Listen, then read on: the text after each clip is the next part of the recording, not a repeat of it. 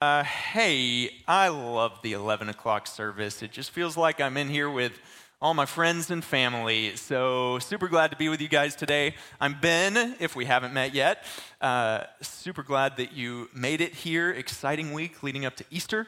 Um, I am typically over in the college gathering at this time. That happens at 10:30. And in the college gathering, we always open with a discussion question. So I have a discussion question for you today, except you're not going to discuss it with anyone but yourself. So here's the question: uh, When did you feel the strongest sense of anticipation that you've ever felt in your entire life? The most anticipation that you've ever felt in your life. Think about that. For some of you, might be like leading up to the we- your wedding or the birth of your kid, looking at you, Hannah, or the, uh, what else? What else? Any kids in the room? Like summer rolling around finally, anticipating the summer? That, I don't know what it is for you, but for me, the most anticipation that I have ever felt happened when I went to camp for the very first time as a very small child. I went to camp. And uh, I went pretty much as early as you could possibly go as a kid, like the first year that they accept you. And let me tell you what, I just hated it. this sort of homesickness just settled over me and was brutal. And I won't tell you what camp I was at to not throw them under the bus, but there I was at Pine Cove. And uh, all of a sudden, I'm in the woods. There are a bunch of adults, and they won't tell me their names. You know how Pine Cove works? It's, it's a terrible place. I'm just, I, you know, I'm totally joking, and the Pine Cove is amazing, and the problem was with me, right? Okay, now that's out of the way. I was at Pine Cove horrible homesickness overtook me. So my entire mission that entire week was just get my parents to come and pick me up as soon as I possibly could. I, w- I some of you are Pine Cove counselors, and you're like, oh, we know that camper. We know that camper. Um, but yeah, it was, it was like so crazy. Everyone would be in these amazing worship sets. Kids are giving their lives to Christ all around me. And I'm like, no thanks. We're like at the messy games, throwing mud on each other. And I'm like, no can do. No thanks uh, I even set it out as my mission to like take matters into my own hands and get my parents to come and bring me home as soon as possible. So I literally rolled in poison ivy.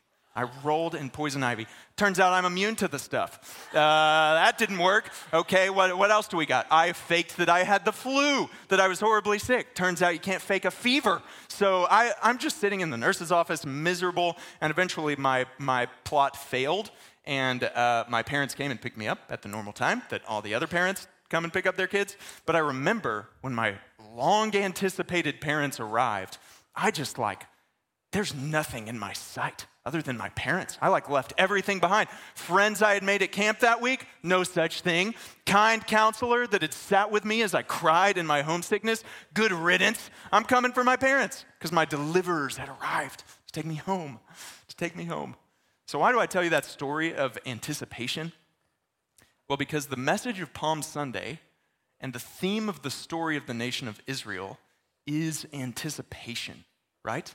Is anticipation, is this waiting for something amazing to arrive, something to come that they've been waiting on for years and years and years. And it wasn't just something that took them out of some certain place into a better place. No, they were waiting on a deliverer, a savior who would rescue them not just from their own physical ailments, not just from Babylon or Assyria or Rome, but who would rescue them from their very selves, from their sins.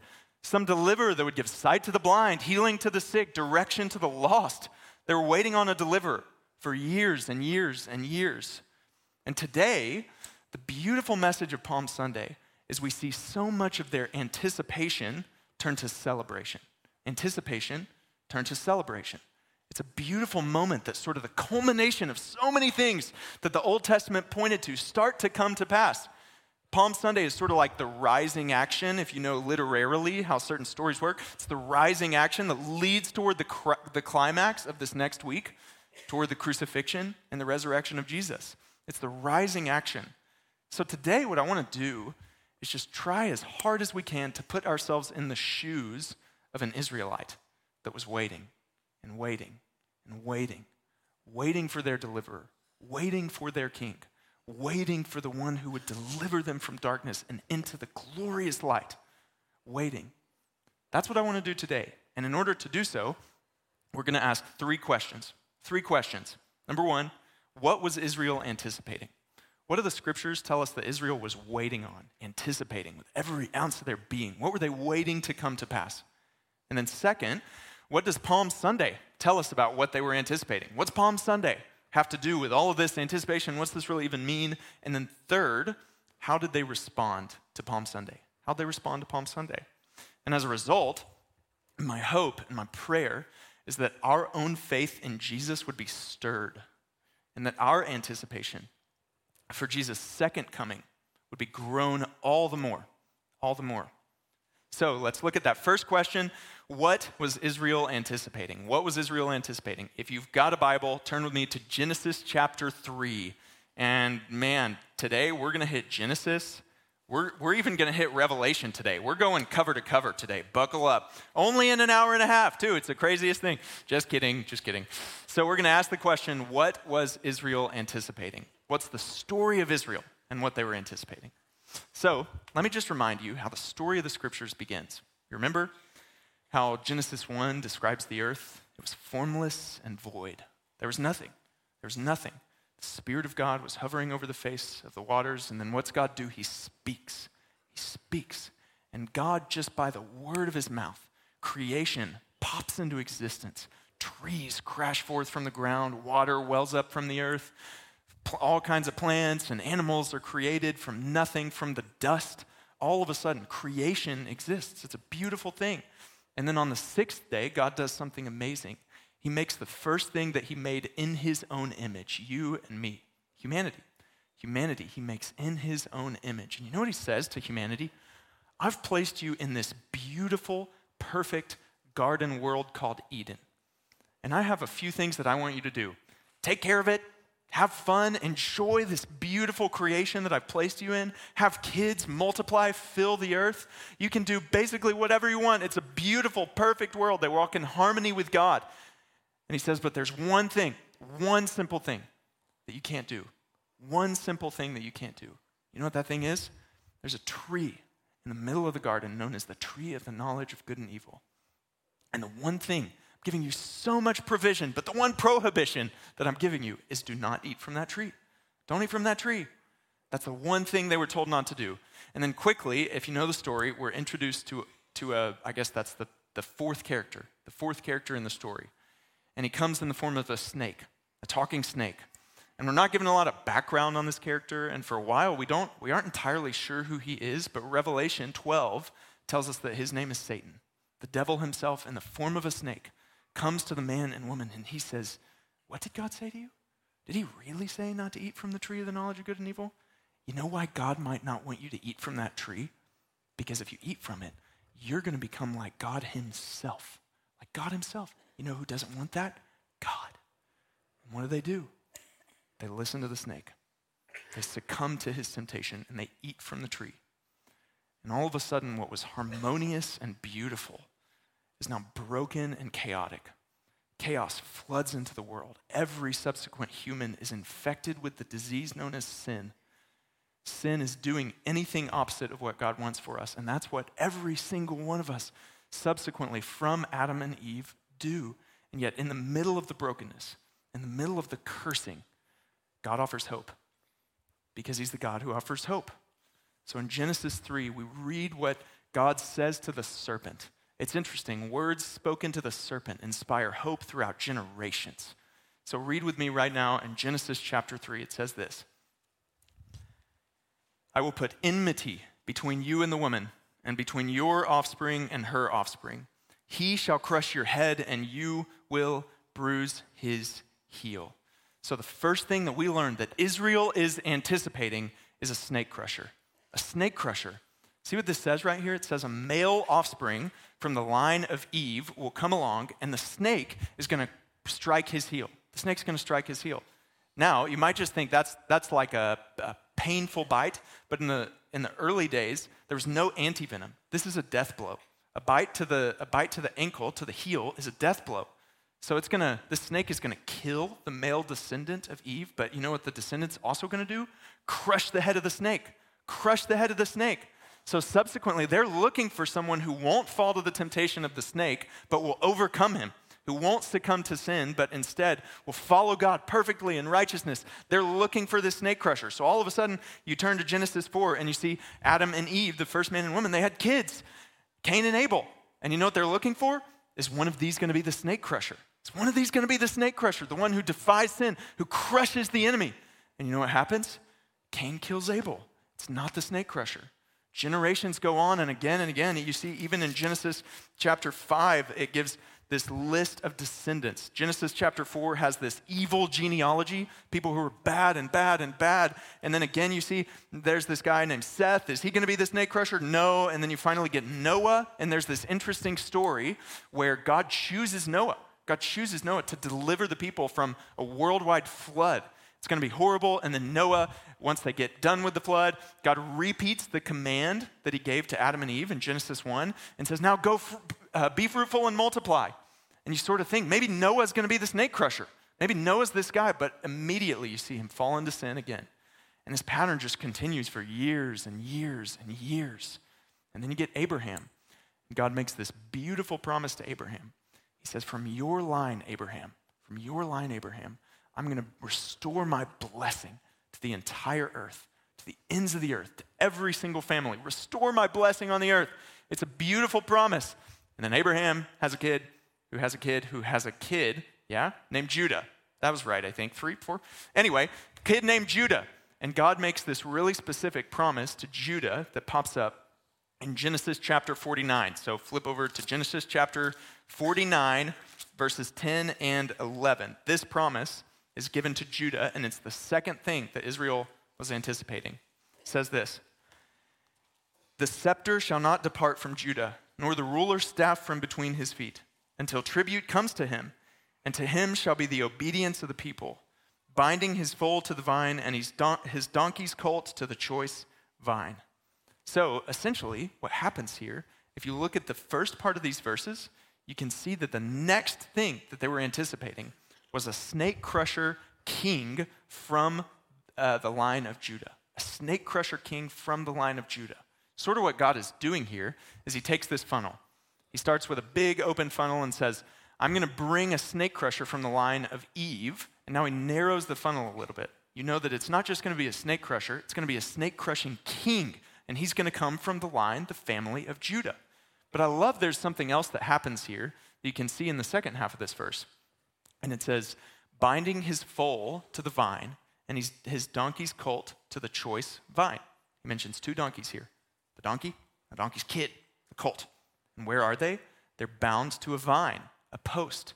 You know what a donkey bound to a post is doing? Waiting. Waiting.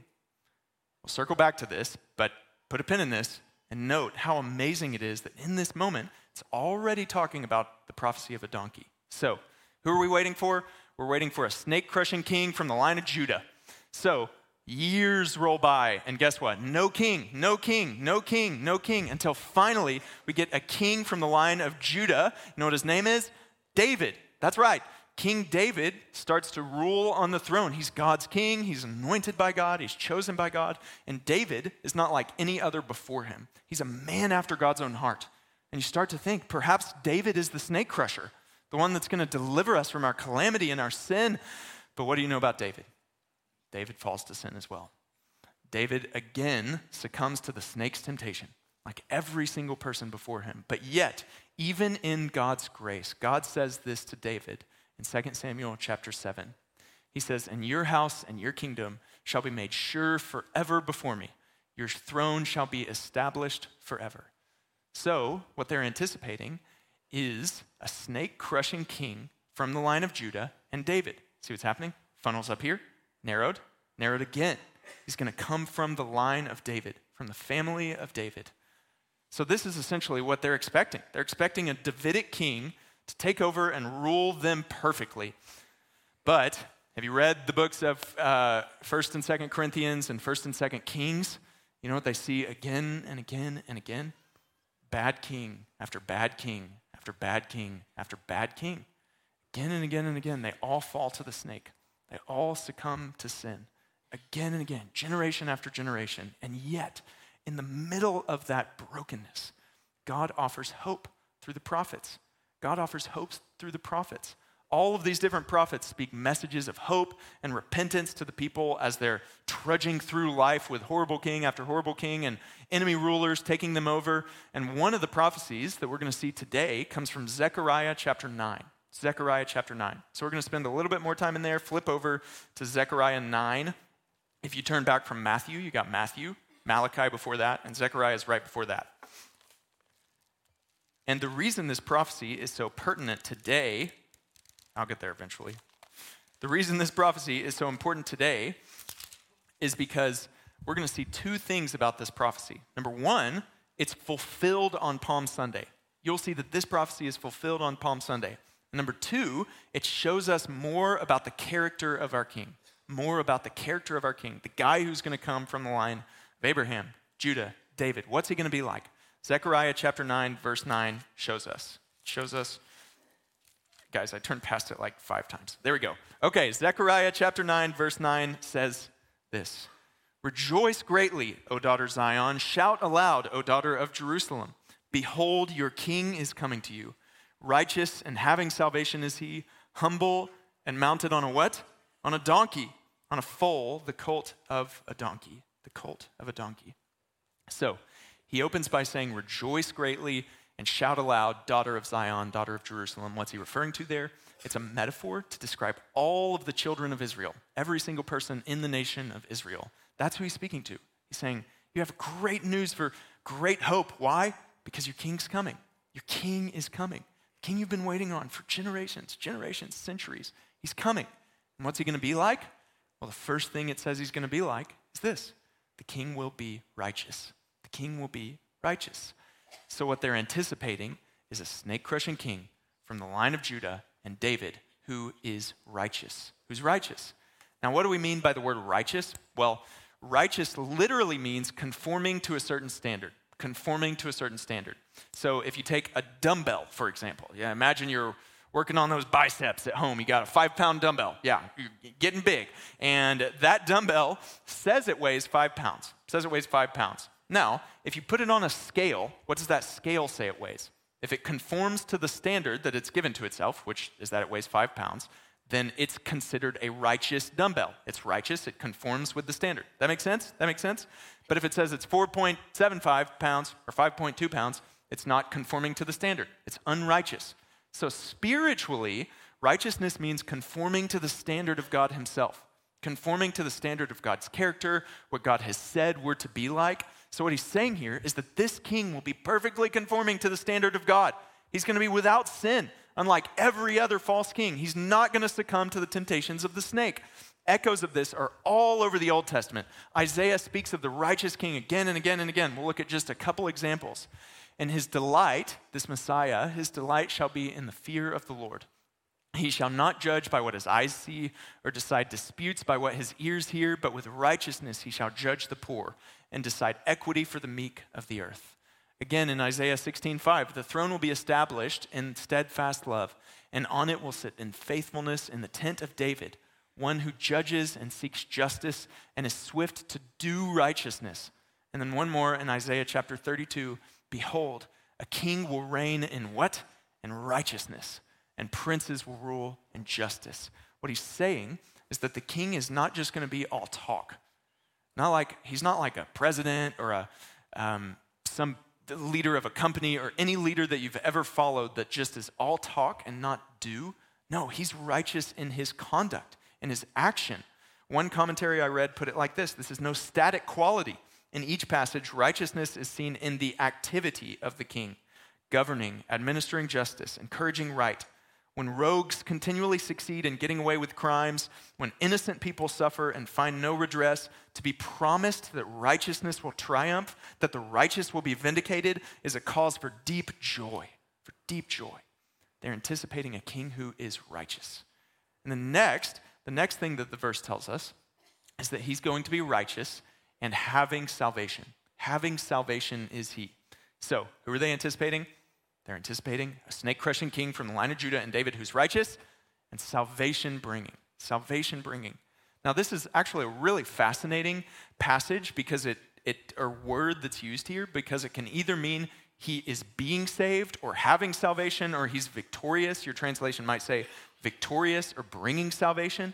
But essentially, the idea that it's getting at is somehow this Messiah is going to be deeply involved in work of salvation, in the work of salvation. And the people would have misread this, like Aaron said a little bit ago. They would have thought they're waiting for a military king who's going to crush Rome, crush Babylon, crush Assyria. But in reality, it's going to be a pretty big plot twist that the salvation that the king brings is mostly spiritual. The king is going to bring salvation. And then next says that our king will be righteous, having salvation, humble. Humble. The king is going to be humble. They're waiting on a king who is humble. This is a fascinating descriptor because how many kings can you describe as humble? None. None of them. They're all prideful and have huge heads and boastful all the way throughout the Old Testament and history. You see the kings, rulers of men, can rarely be described as humble. Yet this king is going to be different. Look at this descriptor given to our king in Isaiah 53. He had no form or majesty that we should look at him, and no beauty that we should desire him. He was despised and rejected by men, a man of sorrows and acquainted with grief. And as one from whom men hide their faces, he was despised, and we esteemed him not. See what that's saying there? He has no form or majesty that we should be drawn to him. He's humble. What I love about this is if you think about it, none of us got to choose the body that we were born into. We, we got this. We got, you get what you get, and you don't throw a fit, basically. Not Jesus. Jesus got to choose the body that he was born into. He's got to choose his own body. And you know what he chose? He chose no form or majesty that we should look at him, no beauty that we should desire him. He was a man of sorrows, acquainted with grief. Our king will be humble. He's a humble king. And then finally, it says that our king will be mounted on a donkey, and on a colt, the foal of a donkey. So, this can be taken both literally and spiritually, but metaphorically, sorry, literally and metaphorically. And metaphorically, what it means is that the king will be peaceful. The king will be peaceful.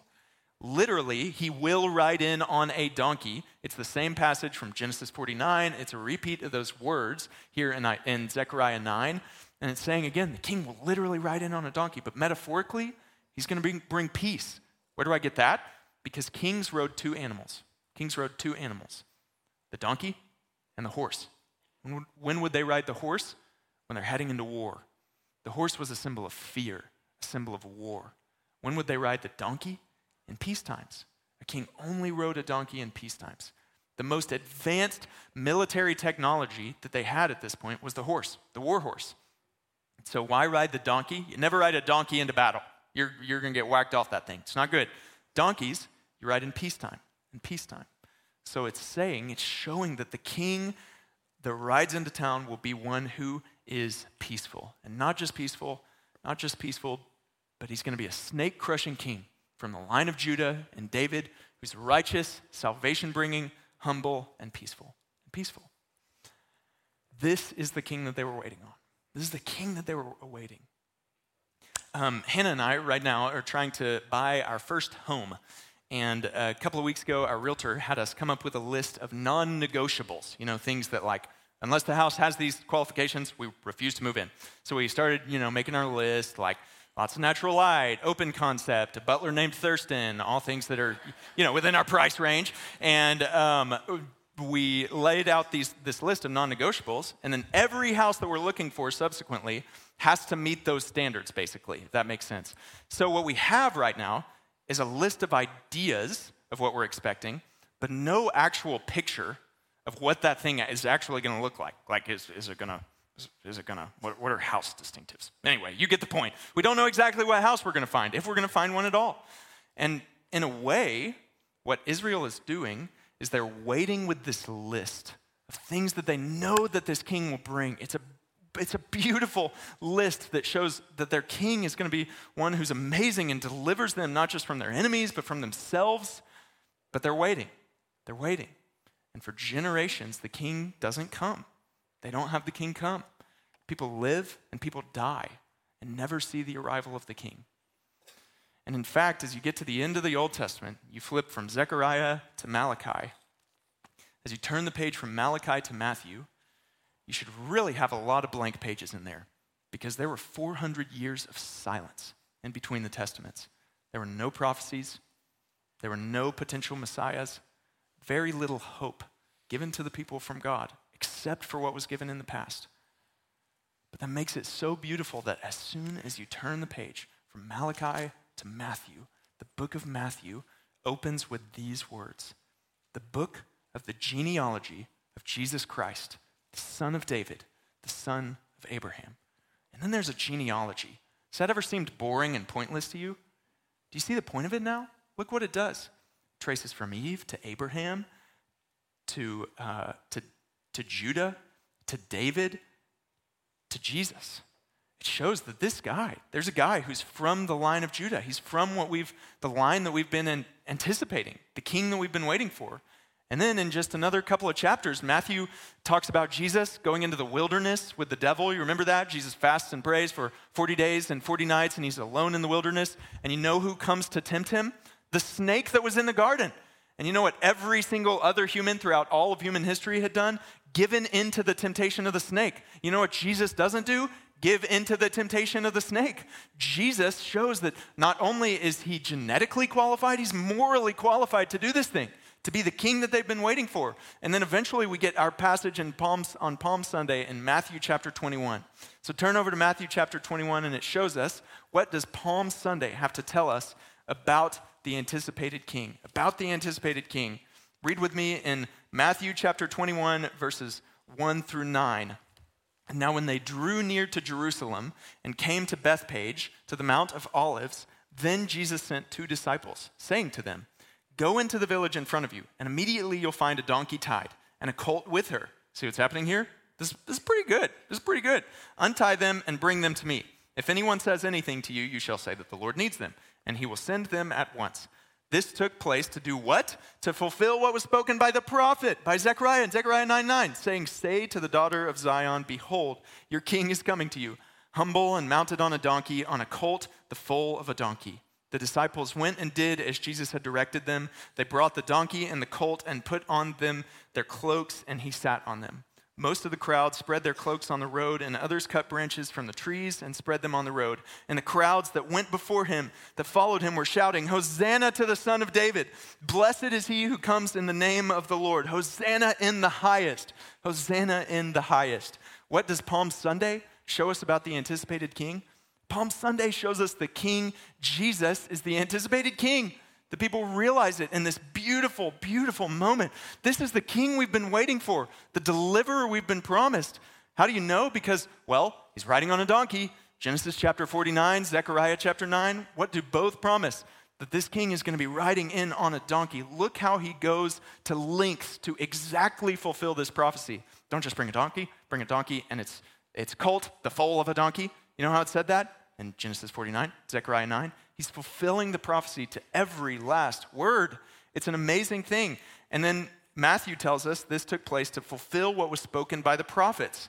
And he, he quotes Zechariah 9 9. So, what was spoken by the prophets? That Jesus will be righteous, salvation bringing, humble, and peaceful. Let me ask you this Is Jesus righteous? Is Jesus righteous? Yes. Jesus was like us in every way except without sin. We already saw in the wilderness, he did not succumb to the temptations of the snake. Is Jesus uh, salvation bringing? Remember what Jesus said in John 14, 6 I am the way, the truth, and the life. No one comes to the Father except through me. Is Jesus humble? Yes. Remember what Jesus said in Matthew chapter 11, verse 28 through 30 Come to me, all who labor and are heavy laden, and I will give you rest. Take my yoke upon you and learn from me, for I am gentle and humble in heart, and you'll find rest for your souls. Is Jesus peaceful? Yes. Remember what Jesus said in John 14, 27. He said, Peace I leave with you, my peace I give to you. Not as the world gives, do I give to you. Let not your hearts be troubled, neither let them be afraid. And you know what? The people recognize this. Look what they shout Hosanna to the Son of David. Verse, that's verse 9. Hosanna to the Son of David. What do they mean when they say the son of David? They're recognizing this guy's from the right lineage. He's from the lineage of Judah and David and everything we've been waiting for. He's from the right lineage. This is the potential king. Blessed is he who comes in the name of the Lord. Hosanna in the highest. You know what Hosanna means? Save us now. Save us now. It's a plea for salvation to the king who holds it in his hands. It's a beautiful moment. It's the moment that they realize the snake crushing king from the line of Eve, from the line of Abraham, from the line of Judah, from the line of David, who is righteous and salvation bringing and humble and peaceful, he's here. Your king is here. Your king has arrived and he's riding onto a donkey. He's riding on a donkey into Jerusalem, holding in his hands hope for the hopeless, peace for those found in darkness, light to every heart who's far from Christ. The king has arrived. It's anticipation realized. It's the first colors of spring finally breaking forth through the brown and cracked and dry ground. It's an amazing, amazing moment. All the people have to do is say, Yes, Jesus, we accept you. We accept you as our king. We'll put you on the throne. Palm Sunday shows us that Jesus is the anticipated king. What do they do? How do they respond? Please, Lord, let this be the moment that they put Jesus on the throne, they submit to whatever he says, they love Jesus with all their heart, soul, mind, and strength. But you know how the story goes. You know that Israel rejected the anticipated king. That Israel rejected the anticipated king. That in five short days, they trade their palm branches for whips and their cries of Hosanna for cries of crucify him. They'd put nails in the hands that wove them together in their mother's wombs. That they would put a crown of thorns on the head that knows their very thoughts. That they would put the body that deserves a throne on a cross to hang. They crucified their king. They crucified their king. They rejected the anticipated king. Thousands of years of waiting. Here he is. And they crucify him, they kill him. And the hardest part of the story is it's not just Israel that rejected the anticipated king. We rejected the anticipated king. We rejected the anticipated king. How do I know that? Because if any one of us has ever done anything contrary to what Jesus wants for our life, if we've ever sinned, we've chosen the snake, not the snake crusher. We've chosen to put Jesus on the cross by rebelling against him. And Romans 3:23 tells us the hard truth that all have sinned and fallen short of the glory of God. Sin infests our generation. Sin infests every human throughout all of human history. Can you feel it? Can you feel the effects of sin in your own heart that you don't do the things you want to do? I feel it. Do you feel the effects of sin in our, in our world, in our country? People are divided so hateful against each other, so much conflict and hate. Do you feel it in our world? The war is just bubbling up left and right, countries destroying countries. Do you feel what generation after generation rejecting King Jesus does to the world? I'm reminded of that song, Is He Worthy? The opening lines say, Do you feel the world is broken? We do. Do you feel the shadows deepen? We do. We do. Feel the world is broken because we've rejected King Jesus. But I'm also reminded of the next line in that song that says, But do you know that all the dark won't stop the light from getting through?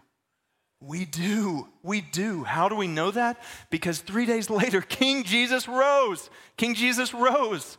And we celebrate this week. Not only do we mourn his death, we celebrate his resurrection with everything in us, knowing that our king, our king, could not be held by the grave. He rose, proving, proving that death has no power over him, proving that he, his light cannot be quenched proving that there's nothing, nor no schemes of hell, no powers of men, nothing can stand against the power of Christ because he rose. He overthrew the most unoverthrowable thing, the tomb. Jesus rose and conquered death. He conquered death. And I love that the next time that we'll be holding palm branches in our hands, shouting to Jesus in praise, is seen in Revelation chapter 7 when he's seated on the throne. And it says this After looked, after this I looked, and behold, a great multitude that no one could number from every nation and all tribes and peoples and languages standing before the throne and before the Lamb, clothed in white robes, with palm branches in their hands, and crying out with a loud voice, Salvation belongs to our God who sits on the throne and to the Lamb. King Jesus rose, and King Jesus will reign forever in spite of our rejection, in spite of our rebellion. King Jesus will reign forever, forever. And this is the beautiful truth that we're reminded of this week. We're reminded of this week. On Palm Sunday, we saw Jesus heralded and accepted, and then six days later, rejected. Six days later, rejected. But three days later, he rose, and he will reign forevermore. Praise God. Praise God. So, how do we respond to this beautiful reality that Palm Sunday reminds us of? King Jesus was the anticipated king, the one they waited for forever. He's the one who gives us hope, who's seated on the throne on high forever and ever. How do we respond? How should we respond?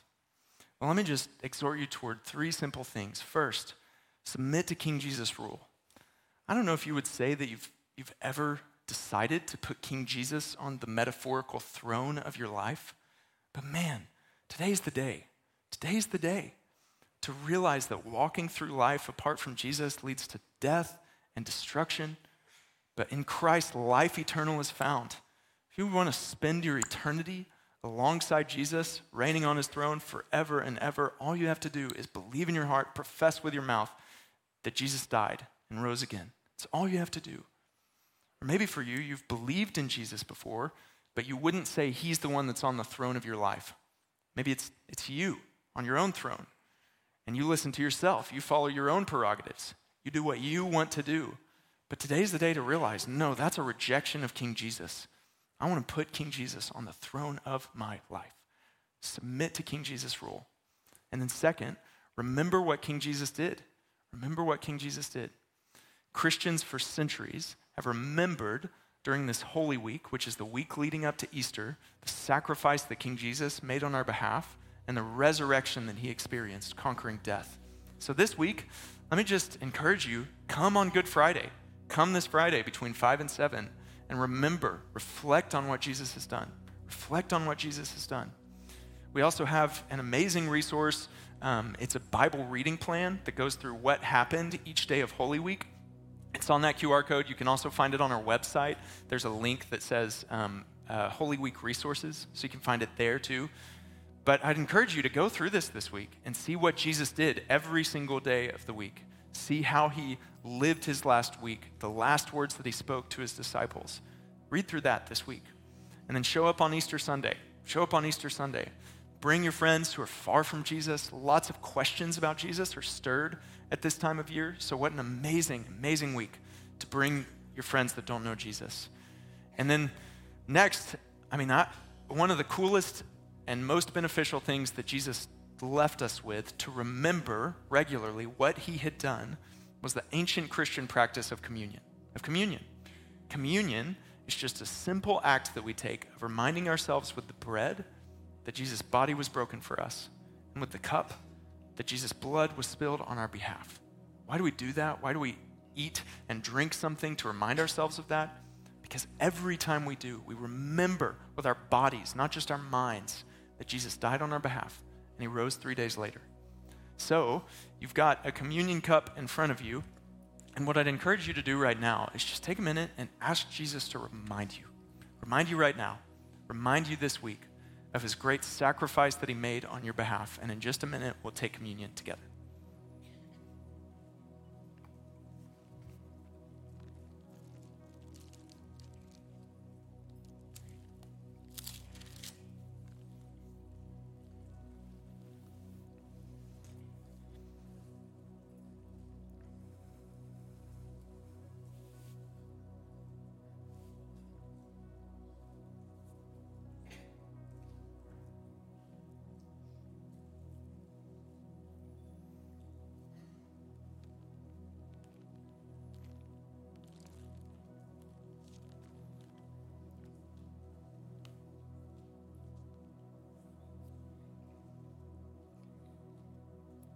For I received from the Lord what also I delivered to you that the Lord Jesus, on the night when he was betrayed, took bread, and when he had given thanks, he broke it and said, This is my body, which is for you. Do this in remembrance of me.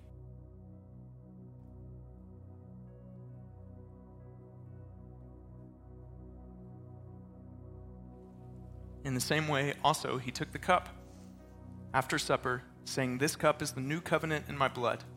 Do this as often as you drink in remembrance of me, for often, as often as you eat this bread and drink this cup, you proclaim the Lord's death until he comes. Yeah. Yeah. Use this week. Use this week to remember what Jesus did. Remember what Jesus did on your behalf. Live in the spirit of communion this week. And then finally, let me just end by encouraging you to rejoice greatly and shout aloud. We already read those verses in Zechariah 9 9, but I just want to rem- read them to you one more time today as we transition into worship and praise God. Praise God for what He's done and who He is. Zechariah 9 9, one more time. Rejoice greatly, O daughter Zion. Shout aloud, O daughter of Jerusalem.